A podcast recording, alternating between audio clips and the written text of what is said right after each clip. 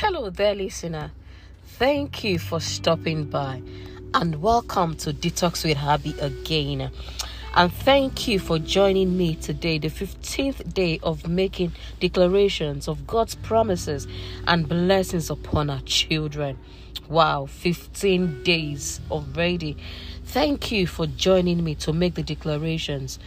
And thank you for coming along on this journey as we declare what God says about our children, whether born or yet unborn, making fat deposits of God's goodness into all our children's lives and their future. So today's focal scripture is from Acts chapter 2, verses 38 and 39. And it says, Then Peter said to them, Repent and let every one of you be baptized in the name of Jesus Christ for the remission of sins, and you shall receive the gift of the Holy Spirit. For the promise is to you and to your children, and to all who are far off, as many as the Lord our God will call. Thank you, Father, for the gifts of salvation and of the Holy Spirit.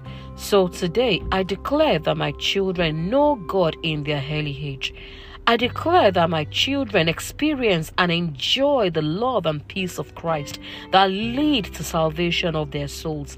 I declare that they live in submission to the Holy Spirit in Jesus' name. I declare that my children enjoy the leading and the guidance of the Holy Spirit. I declare that my children walk in the Spirit and bear the fruit of the Spirit. I declare that my children operate in the gifts of the Spirit and they influence their generation for God in Jesus' name. Thank you once again for joining me to make these declarations of what God says about our children. God bless you and bye for now.